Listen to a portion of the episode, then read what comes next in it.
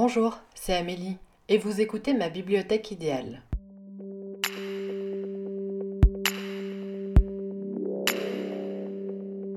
Bienvenue dans ce troisième épisode du podcast Ma bibliothèque idéale. Le but est de vous présenter les livres de ma bibliothèque qui me tiennent le plus à cœur en y incluant des anecdotes sur l'auteur ou sur l'œuvre.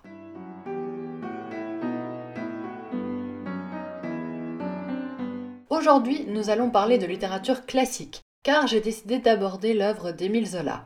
Je me suis lancé le défi un peu fou de lire tous les Rougon-Macquart. Bon, vu le rythme auquel j'avance, j'aurais fini dans 15 ans, mais peu importe, j'y crois. Cependant, je connais déjà un peu Zola, étant donné que j'ai centré mon mémoire universitaire sur Thérèse Raquin et la bête humaine. Thérèse Raquin est le premier texte de l'auteur que j'ai découvert, et surtout la première œuvre classique que j'ai lue en dehors du cadre scolaire, et plus que ça, que j'ai adoré. Ce roman a été publié en 1867, soit quatre ans avant la sortie du premier tome de l'immense saga familiale zolienne, Les Rougon-Macquart, publié entre 1871 et 1893. Dans la préface du premier tome, La fortune des Rougon, Zola expose son vaste projet d'écriture qui comportera 20 volumes.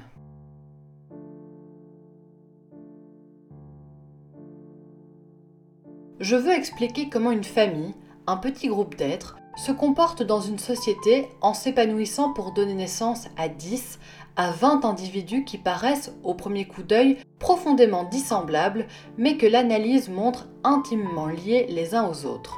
L'hérédité a ses lois, comme la pesanteur.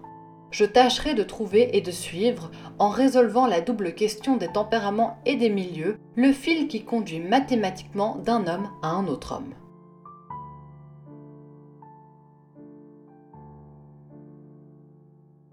Dans cette préface, le fait que Zola veuille construire son œuvre littéraire comme un traité scientifique est très explicite. Il exprime un désir de véracité, d'authenticité des faits. Il compare clairement sa démarche à une expérience rationnelle, notamment lorsqu'il met en parallèle l'hérédité et la pesanteur. Avant de rentrer plus dans le détail du processus de Zola, revenons sur l'histoire racontée dans La Fortune des Rougons. Le roman démarre après le coup d'État de Napoléon III dans la petite ville provençale de Plassans que Zola a inventée à l'aube du Second Empire. Dans ce premier volume, le lecteur voit émerger la famille Rougon-Macquart. Au départ, il y a Adélaïde Fouque, l'aïeule, qui est à l'origine des tares de ses descendants. Elle épouse Rougon, un brave paysan.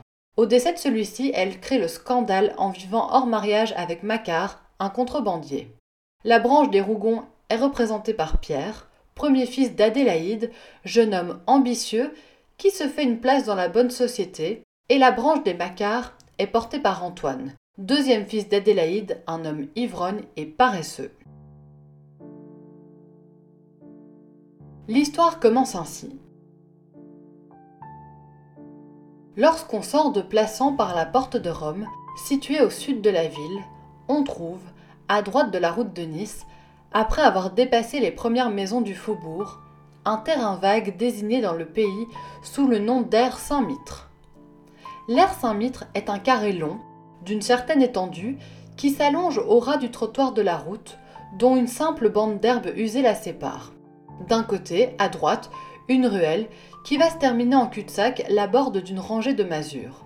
À gauche et au fond, elle est close par deux pans de muraille rongés de mousse, au-dessus desquels on aperçoit les branches hautes des mûriers de Jasméfrène, grande propriété qui a son entrée plus bas dans le faubourg. Ainsi fermée des trois côtés, l'air est comme une place qui ne conduit nulle part et que les promeneurs seuls traversent. Anciennement, il y avait là un cimetière placé sous la protection de Saint-Mitre, un saint provençal fort honoré dans la contrée. Les vieux de Plassans, en 1851, se souvenaient encore d'avoir vu debout les murs de ce cimetière qui était resté fermé pendant des années. La terre, que l'on gorgeait de cadavres depuis plus d'un siècle, suait la mort, et l'on avait dû ouvrir un nouveau champ de sépulture à l'autre bout de la ville.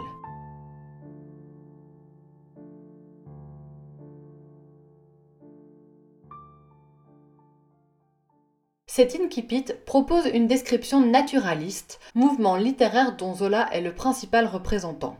Le but de ce courant est de se calquer le plus possible sur la réalité. Pour cela, les auteurs ont recours à divers procédés, notamment un travail de documentation très riche avant de commencer à écrire, et des expérimentations. Dans cet extrait, Zola nous propose une description détaillée de la ville de Plassans, presque millimétrée. On a l'impression que le narrateur nous embarque pour une visite guidée des lieux.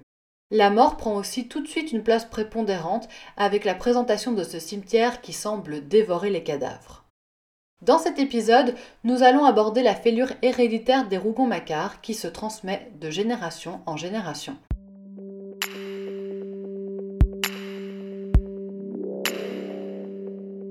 Parlons un peu plus du principe d'hérédité chez Zola. Selon le dictionnaire Le Robert, l'hérédité se définit comme suit.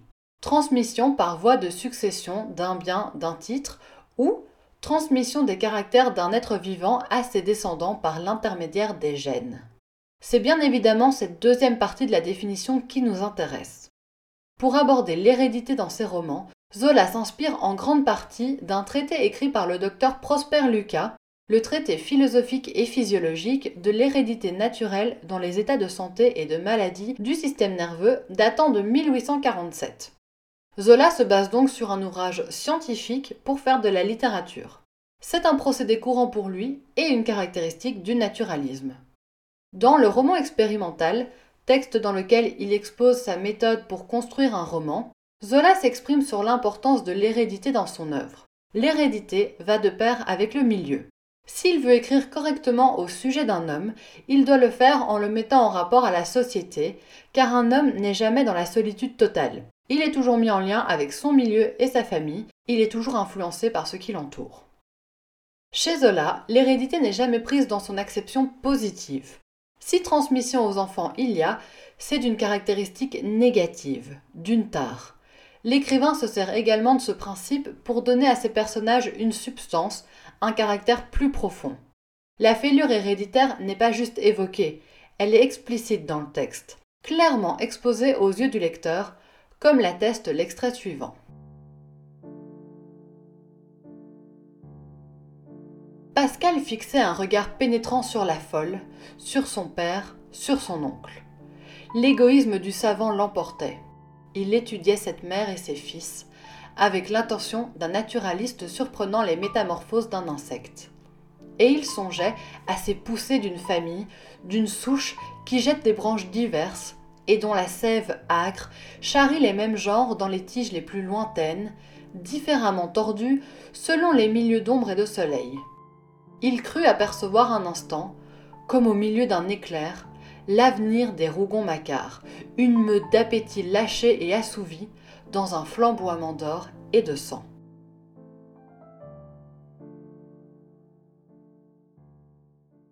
Dans ce passage, Zola fait un clin d'œil au mouvement littéraire auquel il appartient en comparant l'analyse de Pascal à sa manière de travailler, et en plus, il laisse présager un avenir peu serein pour les descendants de cette famille. Ils devront subir les vices de leurs ancêtres. Il y a un aspect très fataliste à cette perspective. Le destin est ainsi, et l'on ne peut rien y changer. Pascal est d'ailleurs un personnage qui fait des recherches sur l'hérédité, preuve que cette thématique est au centre de l'œuvre. De toute façon, c'est un sujet cher aux naturalistes qui prônent le déterminisme, c'est-à-dire l'idée selon laquelle tout homme est façonné par son hérédité et par son milieu.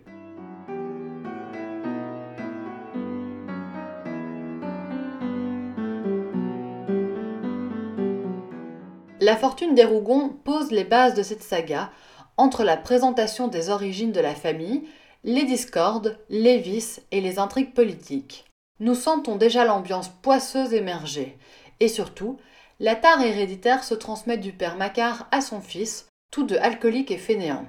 On comprend vite que c'est cette branche Macquart qui va semer le trouble, même si les Rougon ne sont pas exempts de défauts.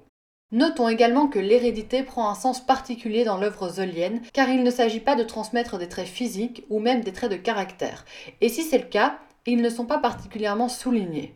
L'élément transmis est cette faille, cette fêlure héréditaire initiée dans ce premier tome de la saga, et elle peut prendre des formes différentes selon les personnes touchées. Par exemple, Jacques Lantier, dans La bête humaine, ressentira cette hérédité par une irrépressible envie de tuer. Pour Gervaise, dans l'assommoir, ce sera l'alcoolisme. Nana, quant à elle, se prostituera. Claude Lantier, le héros de l'œuvre, souffrira de folie et d'une extrême violence. Les exemples sont nombreux et variés.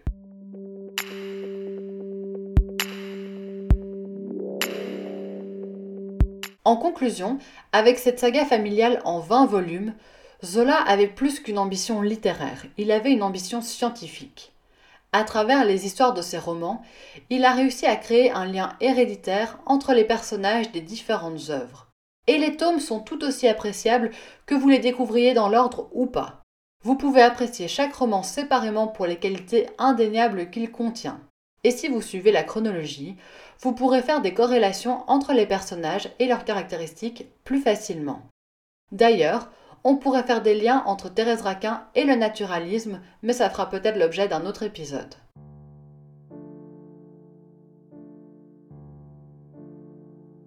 J'espère que cet épisode de ma bibliothèque idéale vous a plu.